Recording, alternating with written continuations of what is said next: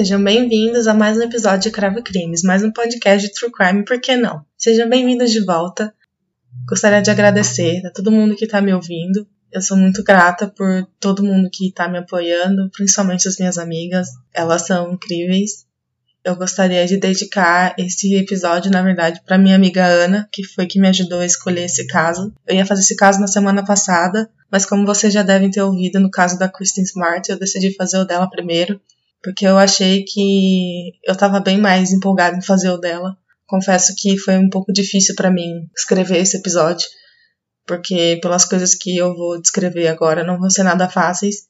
Então, espero que vocês gostem. Eu me esforcei bastante. Estou empenhada para continuar aqui fazendo, mesmo que tenham três pessoas me ouvindo, mas já é o suficiente e isso é como se fosse uma terapia para mim também. Então, eu espero que eu possa trazer um pouco mais de conhecimento e um pouco mais de distração para quem precisar. Antes de começar o caso de hoje, gostaria de deixar alguns avisos. Iremos abordar o tema bullying e tortura. O caso de hoje é sobre Suzanne Capper. Suzanne Jane Capper nasceu dia 1 de janeiro de 1976, fazendo dela uma capricorniana nascida em Manchester, na Inglaterra. Ela era descrita por pessoas próximas como uma menina gentil e que sempre quis ter alguém que pudesse amar ela. É uma coisa muito predominante em diversas matérias sobre o caso dela, e talvez uma das mais tristes. Ela só queria ser amada. Ela também é descrita como uma pessoa muito ingênua que acreditava em todo mundo e se deixava influenciar por qualquer pessoa. Suzanne não teve uma vida fácil desde que nasceu. Ela nunca chegou a conhecer o pai biológico, ele simplesmente desapareceu após a mãe de Suzanne descobrir que ela estava grávida. A mãe dela, Elizabeth, se casou com outro homem, John Capper, que acabou adotando Suzanne como filha e o casal teve mais uma menina.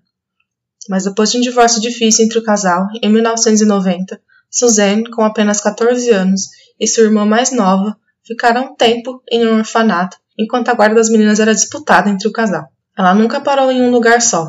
Ela não tinha um lugar que ela pudesse chamar de casa. O pai adotivo acabou levando a guarda das meninas e a mãe de Suzanne se distanciava cada vez mais dela, fazendo que ela procurasse outras pessoas que quisessem ficar ao lado dela.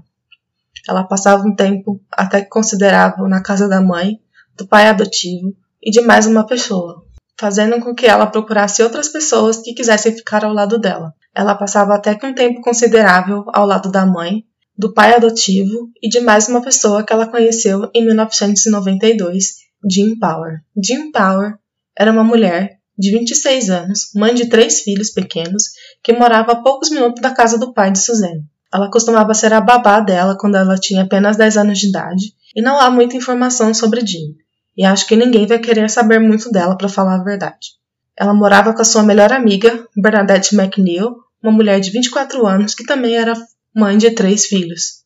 As duas moravam antes apenas algumas casas de distância uma da outra e viraram melhores amigas e decidiram morar juntas. Jean era separada e tinha um namorado, Jeffrey, que não tinha um bom histórico também. Ele tinha uma ficha na polícia por roubo e diversos outros delitos relacionados. Enquanto Bernadette tinha um namorado de 16 anos, Anthony Dugson. Lembrando que ela tinha 24 anos de idade. Porém, na Inglaterra, tem como idade de consentimento a partir dos 16 anos de idade, qualquer tipo de atividade sexual ou relacionamento. Mas mesmo assim, uma mãe de três filhos com um menino de 16 anos é meio fora da do que se pode imaginar, principalmente por ele ser tão novo e ela já ter a vida praticamente bem mais adiantada, com filhos e tudo mais. Então, você já fica com um pouco atrás de pulga na orelha, não é mesmo? A famosa pulguinha na orelha. Mas é claro que vem uma pergunta de várias. Como assim duas mulheres morando em uma casa com seis filhos? Pois é. E digamos que o que se passava dentro dessa casa não era nada bom para as crianças.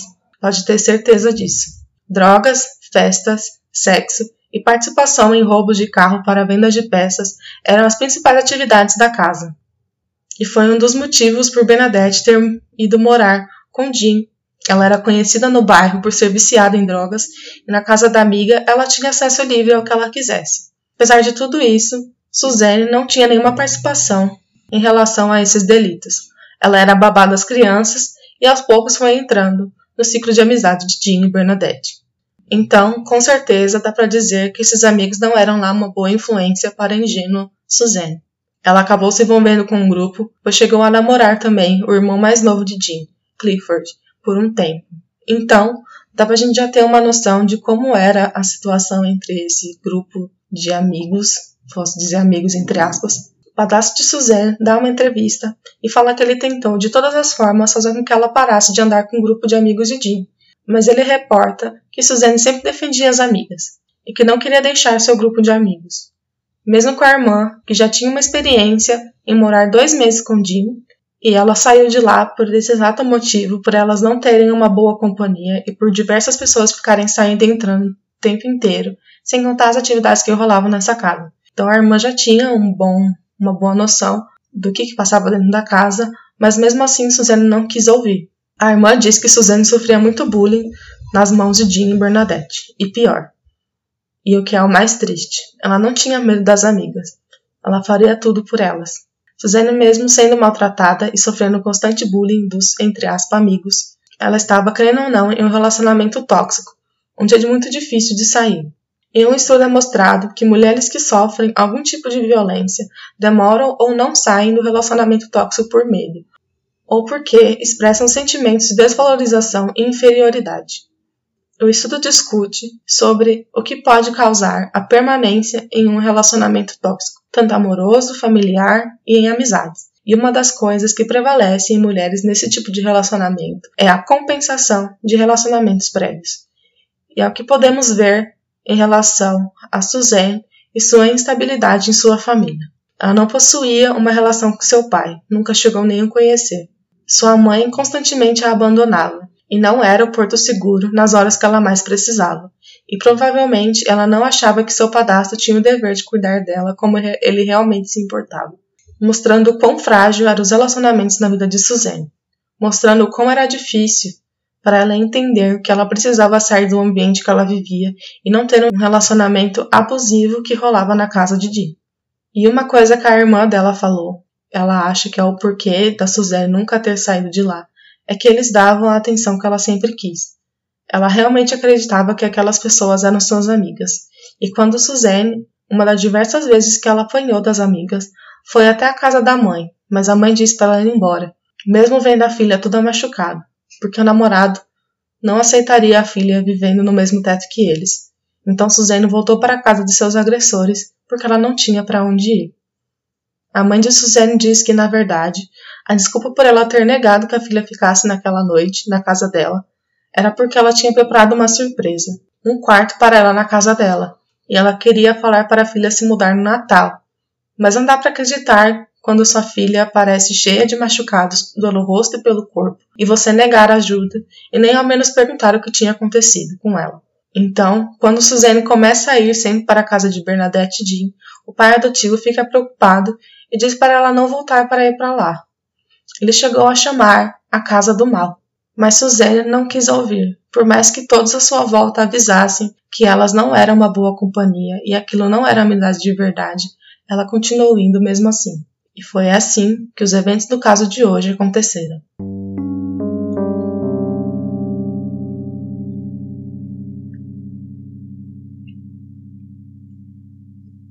caso de hoje aconteceu dia 7 de dezembro de 1992. Os reais motivos, pelo que eu vou falar agora, foram revelados na corte britânica e seriam porque Jean dizia que Suzanne queria convencer ela a fazer sexo com um homem por dinheiro. Na verdade, eu ouvi algumas fontes dizer que Jean era muito racista e o, o homem que Suzanne teria dito para ela dormir com ele por dinheiro era negro e ela se sentiu muito ofendida. É, mas eu não achei nenhuma matéria, nenhuma outra fonte que afirme isso.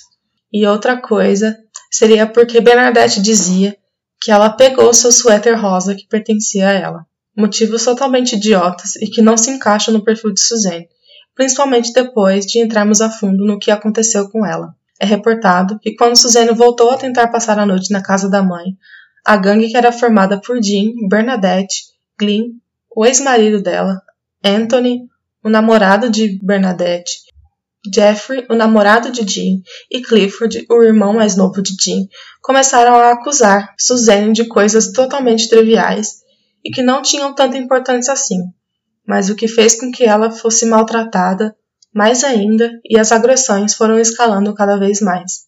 Outra coisa que também seria um dos motivos seria que Jean e Jeffrey, o namorado, falaram que eles pegaram piolhos pubianos e que era culpa de Suzanne, porque de acordo com eles, ela tinha dormido na cama deles e depois que eles foram dormir, eles pegaram e era culpa dela. Não pelo fato deles terem inúmeras festas e sexo rolar livremente, inclusive entre eles, e sem contar que piolhos nos pelos pubianos são transmitíveis sexualmente só. Então, para você ter algum tipo de contato, tem que ser contato direto e não por alguém que dormiu na mesma cama que você. Não é como se fosse pegar piolho normal. Mas enfim, né? Quem sou eu para discutir com o que Jean acha? Então, já que Jean e Bernadette não gostavam da garota e encontraram alguma razão para levar o bullying que elas já praticavam com Suzanne para outro nível. Os participantes do crime de hoje são seis pessoas: Jean Power, Bernadette McNeil, Glenn Powell, Anthony Duxon, Jeffrey Lee e Clifford Hines, de 18 anos, o irmão mais novo de Jean. Mas iremos focar principalmente em duas pessoas, porque elas foram as que tiveram a participação mais ativa no crime de hoje: Jean e Bernadette.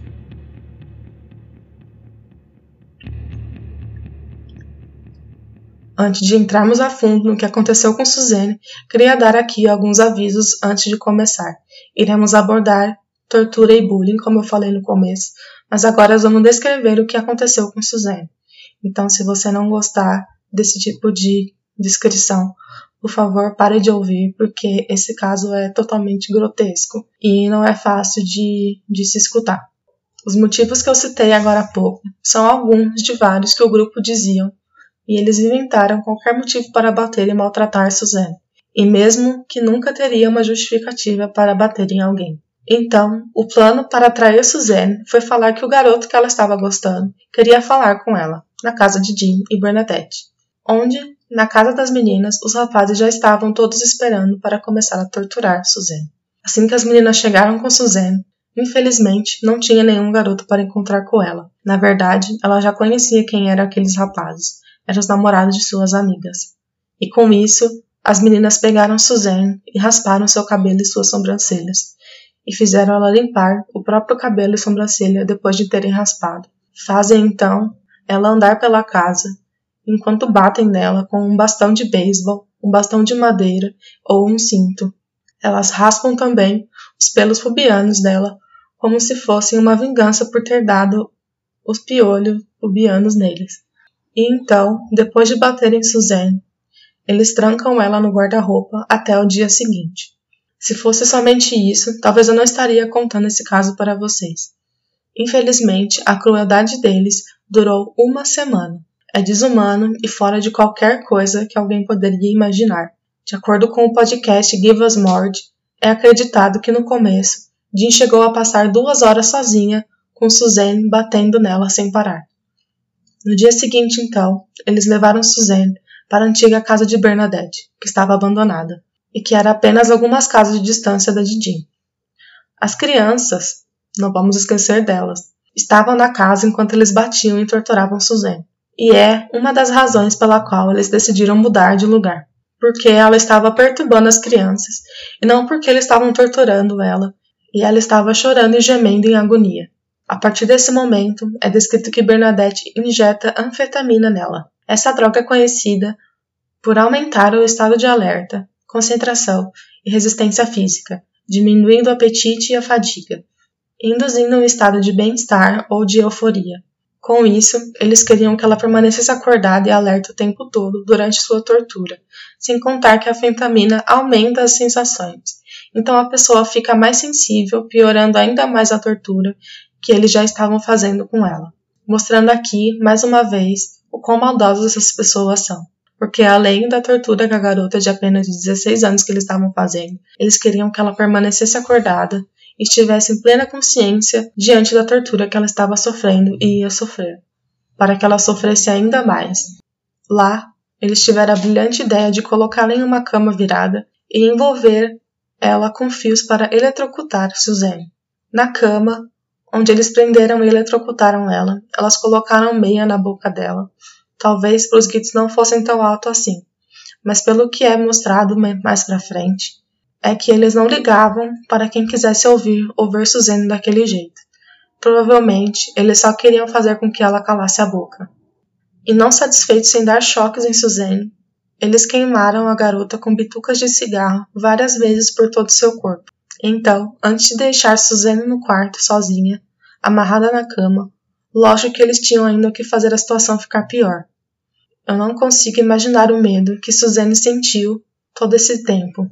Eles colocaram uma música do filme Brinquedo Assassino, que o personagem do filme fica horas e horas repetindo as palavras Chuck is coming to play, ou traduzindo Chuck está vindo brincar, fazendo com que a garota ficasse aterrorizada e gritasse de terror o tempo todo. Irei tocar uma parte só da música para vocês terem noção do que Suzanne teve que ouvir durante vários dias, por várias horas, no repeat sem parar.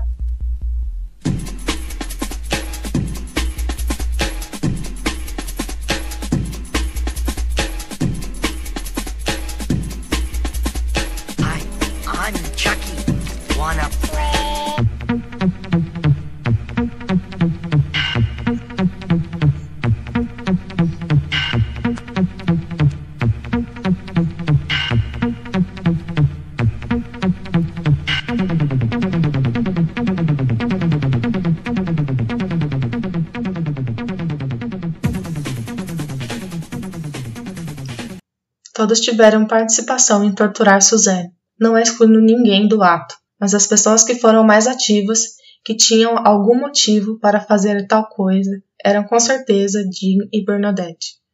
Foram elas as responsáveis pelas diversas sessões de tortura e, de certa forma, elas se tornaram líderes do grupo, uma coisa que é pra gente se lembrar mais pra frente. Outra coisa que provavelmente deve passar pela cabeça de vocês é a seguinte pergunta: Ninguém ficou preocupado por Suzanne não aparecer por dias, mas lembrando que a mãe de Suzanne não via ela com muita frequência, e o padrasto achava que ela estava ou na casa da mãe ou com os amigos. E mesmo não gostando desses amigos, ninguém iria imaginar que alguém pudesse fazer o que estavam fazendo com uma menina de apenas 16 anos. Ou que era aquela razão pela qual ela não estava voltando para casa. Na hora da tortura começar, eles começaram a sussurrar na orelha de Suzanne a mesma frase da música, fazendo com que ela ficasse totalmente desesperada e com muito medo, o que para eles era muito divertido. É reportado que eles riam sem parar, mesmo com os gritos e pedidos de socorro. Eles não pararam um segundo de fazer com que Suzanne se sentisse humilhada e amedrontada. Além de estar totalmente sem roupas, com cabelo e sobrancelha raspados, amarrada na cama, cheia de machucados, Suzana estava sem comer há dias, deitada na sua própria urina e fezes, fazendo com que os ferimentos que ela tinha ficassem infectados e inflamados, piorando ainda mais a sua situação.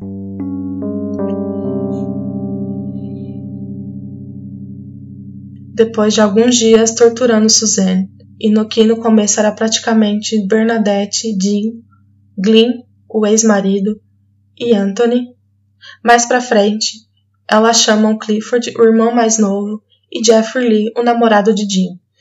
E Suzanne implorou para que eles pudessem ajudar ela quando as meninas mostraram o que elas estavam fazendo com ela, mas eles não fizeram nada para ajudar. Na verdade, eles começaram a participar da tortura, como vigiar ela e estrangular ela, xingando e humilhando ainda mais Suzanne. Não teve um dia que Suzanne não foi torturada. Era como se ela fosse o brinquedo deles, que eles mal viam a hora de ir brincar. Com o passar dos dias, mais pessoas foram até a casa e apareceram, e ninguém na verdade quis esconder o que a garota estava sofrendo.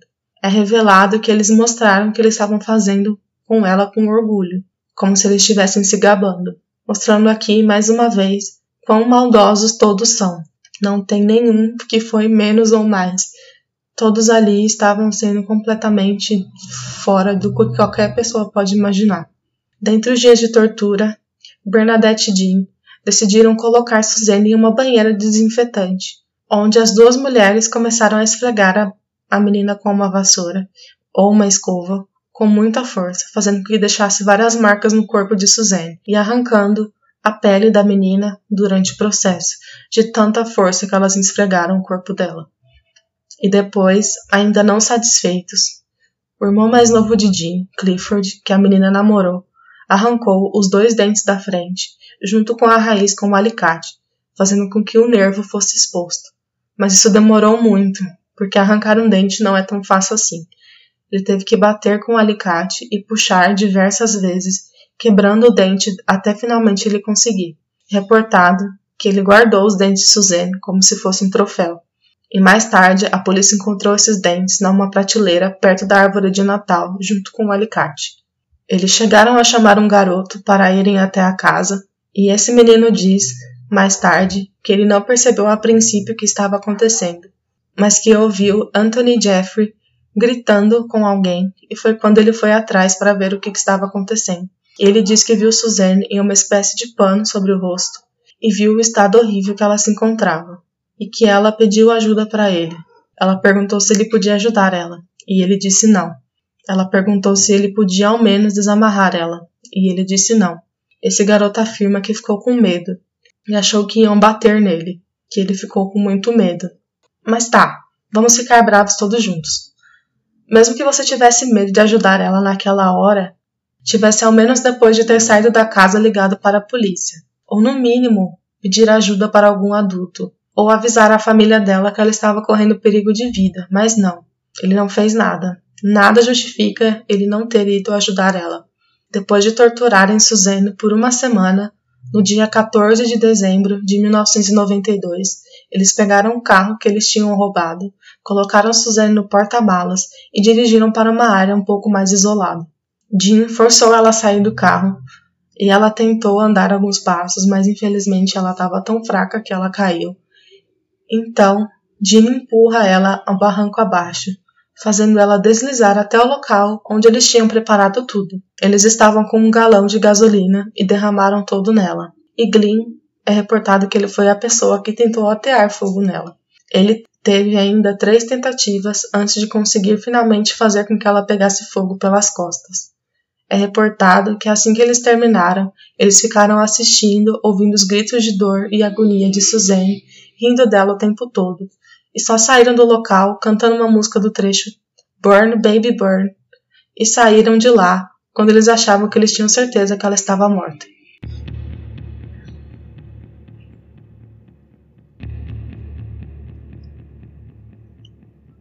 Mas, mesmo com todos os ferimentos, Suzanne conseguiu sobreviver.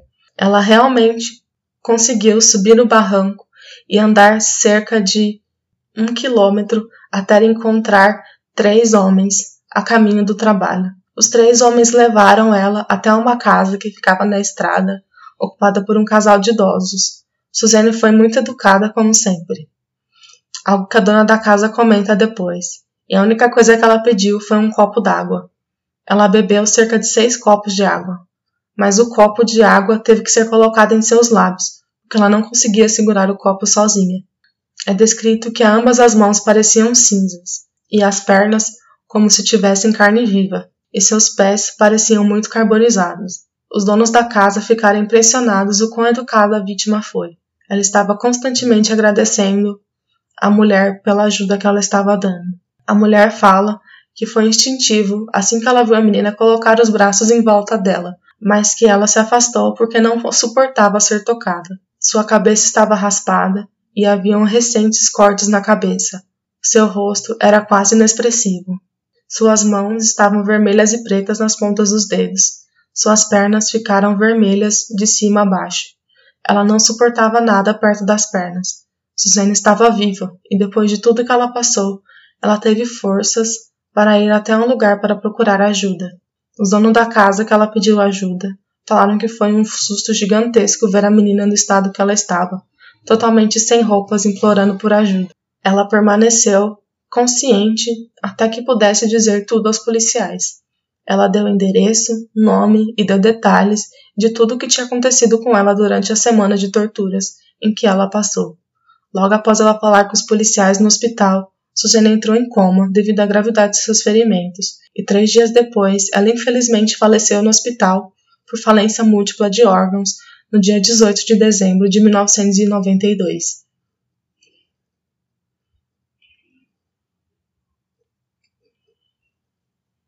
A necrópsia evidenciou ainda mais que a garota já tinha descrito. Ela tinha diversos cortes, queimaduras e machucado de dias de tortura. Mostrou que os dentes arrancados e mostrou o nervo exposto. E a necrópsia, e com a necrópsia foi reportado que ela teve cerca de 80% do corpo queimado e morreu de falência múltipla dos órgãos devido aos seus ferimentos, principalmente pelo fato dela ter sido queimada viva. Graças a Suzanne, a polícia prendeu todos no mesmo dia por tentativa de assassinato. Os policiais acharam os dentes da Suzanne, como eu falei, perto da árvore de Natal, e achou também, fora da casa, no lixo, os cabelos da garota. É descrito que todos que fizeram isso com Suzanne estavam totalmente calmos e todos negaram qualquer tipo de envolvimento. Mas Anthony, o menor de idade, acabou cedendo e contando tudo para a polícia, a conselho de seu pai. O detetive que era responsável pelo caso falou: Quando a história começou a se desenrolar, simplesmente não conseguimos acreditar. Fiquei me perguntando como um ser humano podia fazer isso com o outro. Policiais choraram quando a extensão do sofrimento de Suzanne foi revelada. E os policiais, tão comovidos que eles ficaram com o que aconteceu com Suzanne, eles juntaram uma quantia de dinheiro para enviar flores para ela no hospital enquanto ela estava internada ainda. Durante o julgamento, que aconteceu um ano após a morte de Suzanne, todos ficaram contra um outro. Não tinham mais aquela amizade para sustentar as mentiras deles. Ainda mais que eles estavam enfrentando uma coisa muito mais séria, porque Suzanne, dias após a prisão deles, havia morrido e agora eles enfrentavam uma acusação de homicídio. O médico que fez a necrópsia em Suzanne disse: Estava claro, desde o início, que era improvável que Suzanne sobrevivesse. Ela sofreu queimaduras generalizadas que levaram a complicações internas e que sua morte foi devido a complicações causadas por essas queimaduras. É claro que esta jovem deve ter sofrido muito e não teve chance de sobreviver, mas ela sobreviveu felizmente o suficiente para dar informações que levaram as pessoas mencionadas a serem acusadas da sua morte. Ofereço a vocês, familiares de Suzanne, não apenas em meu nome, mas em nome de toda a nação, as minhas mais profundas simpatias e condolências por este trágico acontecimento com a sua filha. É lógico que todos queriam diminuir a culpa pelo que aconteceu com ela no tribunal. Jean, uma das principais que participou e incentivou a tortura de Suzanne, chegou a dizer que só trancou ela no armário para a própria segurança da garota e que ela ficou no carro enquanto os outros queimavam ela viva. E chegou a ter a coragem de dizer que amava Suzanne como irmã e que não suportava a violência, que ela não batia nem nos próprios filhos. Já Bernadette disse que chegou a segurar o galão, mas que foi Anthony e Jeffrey os principais que pegaram o galão para atear fogo em Suzanne, e ela falou que ela só injetou anfetamina nela para proteger ela, senão teria sido heroína. O julgamento durou 22 dias, e todos se declararam inocentes de terem matado Suzanne, mesmo com tudo que havia sido exposto no tribunal e mesmo contradizendo a própria vítima, conseguiu falar para os policiais antes de falecer. O júri deliberou por nove horas e o juiz falou: Cada um de vocês foi condenado com base em provas claras de assassinato, e que foi um assassinato tão terrível quanto é possível imaginar. E agora irei ler a sentença dos seis assassinos de Suzanne Capper. Jean Powell, culpada por assassinato, conspiração de causar danos corporais graves e cárcere privado. Ela foi condenada à prisão perpétua com mínima de 25 anos mais 40 anos. Bernadette McNeil, culpada por assassinato, conspiração por causar danos corporais graves e cárcere privado, sentenciada à prisão perpétua com mínima de 25 anos e mais 40 anos. Glenn Powell, ex-marido de Jean, culpado por assassinato, conspiração por causar danos graves e cárcere privado, sentenciado à prisão perpétua com mínima de 25 anos mais 40 anos. Anthony Dugson, namorado de 16 anos de Bernadette, culpado por assassinato, conspiração por causar danos graves e se declarou culpado por cárcere privado. Por ele ser menor de idade, ele teve uma pena indefinida com uma mínima de 18 anos mais 30 anos. Jeffrey Lee, namorado de Jean, se declarou culpado por cárcere privado e foi absolvido de todas as outras acusações. Clifford, irmão mais novo de Jean, se declarou culpado por conspiração para causar danos corporais graves e cárcere privados. Foi absolvido da acusação de homicídio, recebeu uma sentença de 30 anos. Enquanto as sentenças estavam sendo lidas pelo juiz, todo o tribunal gritou aliviado por todos terem se recebido uma sentença grande. E sim, eu sei, por mais que as três principais pessoas tenham pegado uma prisão perpétua, os outros que participaram estavam junto enquanto queimavam Suzane viva, não receberam uma prisão nem um pouco justa. Essas sentenças não me parecem nem ser um pouco justas com pelas semanas de tortura, de constante dor e sofrimento que Suzane sofreu. E ainda pior, como se não tivesse uma parte boa em tudo isso. Todos apelaram suas sentenças. Jean e Bernadette só iriam cumprir 25 anos pelo assassinato de Suzanne, enquanto todos tiveram suas penas reduzidas. Bernadette se tornou uma prisioneira modelo e teve sua pena reduzida por um ano. O juiz disse que acreditava que ela estava muito arrependida do que tinha feito. Anthony teve a sua pena reduzida para 12 anos e já está em liberdade. Quando ele foi solto, a mãe de Suzanne deu uma entrevista dizendo: Eu estou totalmente devastada com a notícia. Eu tenho lutado e lutado, mas isso não me levou a lugar nenhum. Ele terá uma licença vitalícia, mas espero que sejam feitas as verificações regulares. Nós nem sabemos como ele se parece agora. A única foto dele é de quando ele tinha 16 anos. Tirando Anthony, Bernadette, Jeffrey e Clifford já estão em liberdade, o que é totalmente inacreditável. Quando eu pensei em trazer esse caso, a coisa que eu lembrei foi que me deixou muito chocada em ver a maldade dessas pessoas. Elas ficaram uma semana com Suzanne, fazendo ela sofrer sem parar. Eles tiveram diversas oportunidades para pensar no que eles estavam fazendo por uma semana, e ninguém parou ou conversou com o grupo para parar de torturar Suzanne. Ninguém fez nada. Em nenhum momento, ninguém tentou ajudar a salvar a vida da garota. Ela foi ainda muito forte em andar até um lugar para pedir ajuda, ainda mais. Ela confiou em pessoas, o que parece ser totalmente louco em comparação ao que ela já tinha sofrido. Ela conseguiu ainda confiar em alguém para poder pedir ajuda e para pelo simples fato dela ter pedido um copo d'água e das pessoas terem dado na boca dela mostra que ainda há esperanças mesmo depois de tudo que eu acabei de contar. A prisão de Bernadette foi uma polêmica atrás da outra. Foi descoberto que ela estava tendo um caso com o coordenador da prisão em 1996 e ele era casado e, e acabou se demitindo ou o famoso foi convidado a se retirar como forma de punição por suas ações, e ela acabou sendo transferida. Outra coisa que ela acabou saindo nas notícias foi por ela acabar sendo uma prisioneira exemplar e sua pena ser reduzida por um ano, o que enfureceu com razão diversas pessoas. Como eu falei antes, diversas pessoas dizem que ela se arrepende muito de tudo que ela fez. Para ela foi dado um novo nome e uma transformação, e ela no momento está vivendo em um local secreto na Inglaterra. Diversas ex-prisioneiras Falam que ficaram muito surpresas por ela ter conseguido sair e dizem que ela é perigosa e manipuladora.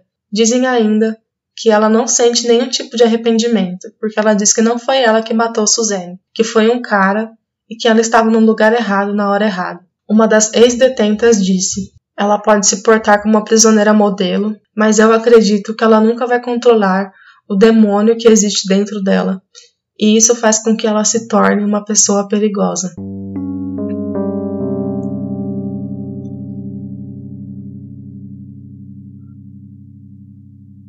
O caso de Suzanne acabou acontecendo quando outro caso estourou na Inglaterra, o assassinato de James Bugler, que foi considerado um dos mais chocantes que aconteceu na época, e o caso de Suzanne acabou sendo deixado de lado, porque foi de um menino de apenas dois anos de idade que foi espancado e teriam feito coisas horríveis com ele que não dá nem para imaginar. Se vocês quiserem que eu cubra esse caso, eu posso até cobrir, mas é, garanto que é um caso terrível, não tem nem como descrever o que esse menino sofreu. E esses dois crimes mostraram como Manchester era de verdade. É mostrado que na época dos crimes, a Inglaterra vivia um momento de discrepância social entre ricos e pobres, e a crise que existia na época foi outra coisa que tirou o foco do caso de Suzette. O caso nunca teve a devida atenção do público como deveria ter. Com todo o pânico moral que acontecia na época, muita coisa foi atribuída a pessoas inocentes. Havia um discurso de que culpava os pobres por esses crimes, e claramente diminuindo a real responsabilidade dos verdadeiros culpados dessa história, concentrando muito no desequilíbrio econômico em Manchester do que realmente aconteceu. Crime que aconteceu com Suzanne foi algo pessoal e muito bem planejado. Outra coisa que ficou bastante na mídia foi o fato deles terem colocado a música do filme Chuck como forma de tortura, o que fez que ele surgisse em toda a questão sobre como filmes de terror podem incentivar atos violentos. O que, por mais que eu não goste de filme de terror, e sim, eu sou uma pessoa que gosta de ouvir true crime e não gosta de filme de terror, é, não acredito que é algo que iria desencadear milhares de pessoas a cometer atrocidades que foram cometidas com Suzanne, e até mesmo outros diversos casos que aconteceram nos anos 90 no Reino Unido. Mas acredito que é isso, que a sociedade na época estava querendo achar uma justificativa para as ações que para nós é algo totalmente inimaginável de fazer com qualquer pessoa. O ódio que eles trataram Suzanne e o bullying constante que ela sofria não deve ter sido nem um pouco fácil de ter que aguentar tudo o que ela aguentou, mas ainda porque ela acreditava que aquelas pessoas, que acabaram sendo seus assassinos, eram seus amigos na verdade. Ela nunca chegou a conhecer uma pessoa que mostrasse o que realmente era uma amizade, com pessoas que realmente se importavam com ela. Todos falharam com Suzanne, por mais que agora a mãe de Suzanne lamente, ela teve diversos motivos e oportunidades para levar a filha para casa. Ela viu o estado deplorável que a filha estava e se negou a acolher a filha no momento que ela mais precisava. Para Suzanne, como eu falei antes, aqueles eram pessoas que acolheram ela quando a própria mãe a negou. Sem contar que não há registro que Suzanne tinha muitos amigos na escola, e talvez com a constante mudança de lugares que ela morava, era muito difícil dela conseguir fazer amizades. Então, talvez eles eram os únicos que acolheram ela. E até o momento em que eles enganaram ela, Suzane acreditou neles. Ela negou para todos à sua volta que tinha algo de errado com seus amigos, mesmo com tudo do que sabemos sobre eles, de como eles agiram, de como eles estavam envolvidos em crime, eles usaram da ingenuidade dela para fazer os serviços que, ela, que eles quisessem. Quando não foi mais útil para eles, eles literalmente resolveram descartar ela. De acordo com uma pesquisa feita pelo IBGE, no Brasil, há cerca de mais de 40% de adolescentes que sofrem ou sofreram algum tipo de bullying, tanto físico quanto uma violência emocional, sem contar os casos que não são reportados e deixados de lado. Bullying é um assunto muito sério nos anos 90 não tinha essa noção de como essa conduta pode desencadear diversos problemas, como problemas com autoestima, depressão e entre vários outros, principalmente na adolescência. Geralmente, no final dos episódios, eu de discutir um pouco sobre psicologia e o que pode ter passado na cabeça dos assassinos, tentando entender um pouco sobre o que pode ter causado, mas eu tive uma dificuldade tremenda em tentar entender o porquê eles fizeram o que fizeram com Suzanne. Os motivos, como discutimos no começo, são coisas que não fazem o menor sentido. Nenhuma agressão tem justificativa, mas geralmente nós procuramos entender o comportamento do outro para tentar justificar nas nossas próprias cabeças como alguém pode ter feito algo tão horrível. Eu fiquei muito tempo pensando nesse caso e tentando entender, mas não teve nada que justifique o que eles fizeram. Tendo os motivos ou não, o que eles fizeram foi pura maldade e mostra que nós, seres humanos, somos capazes de fazer com o outro. Nos primeiros casos do podcast, nós abordamos a saúde mental de diversas pessoas e tentamos entender o que do passado e do seu comportamento levaram eles a cometer os crimes que eles cometeram. Mas todos esses que foram torturadores de Suzanne não mostram nenhum tipo de abuso na infância ou na adolescência ou algo do tipo. Eles fizeram o que fizeram para se aproveitar da inocência de Suzanne e levaram as antigas brincadeiras de mau gosto longe demais.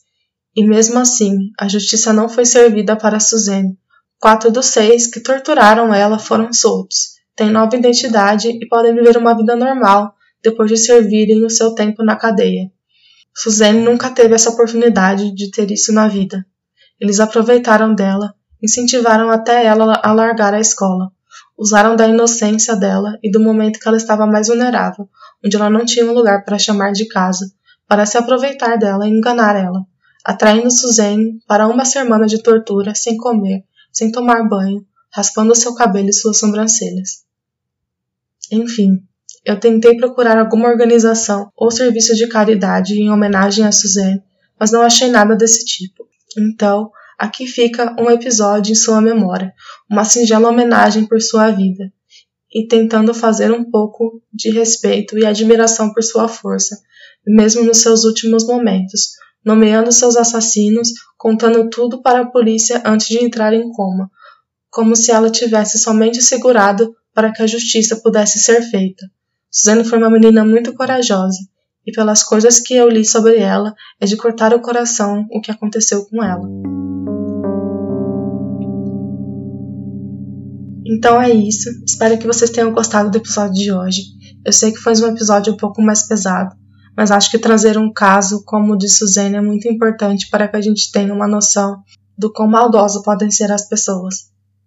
E trazer um pouco da história dela e homenagear ela de certo modo é o mínimo que a gente pode fazer. O caso dela é muito parecido com um outro famoso que muita gente já comentou sobre, que é o caso de uma japonesa que também sofreu dias de tortura, como Suzanne, e o caso dela não foi muito reportado assim. Então aqui fica um tributo a ela. Obrigada mais uma vez a todos que escutaram o podcast. Isso me deixa muito feliz e me motiva a continuar fazendo isso. A gente tem as nossas redes sociais. Estamos no Instagram e no Twitter. É arroba cravos e crimes com E. E se você gostou do podcast, não se esqueça de compartilhar, contar para uma amiga e avaliar o podcast. Isso vai ajudar muito o podcast a crescer. Se cuidem e até a próxima. Cravos e Crimes é um podcast gravado, escrito, produzido e editado por mim, Gabriela.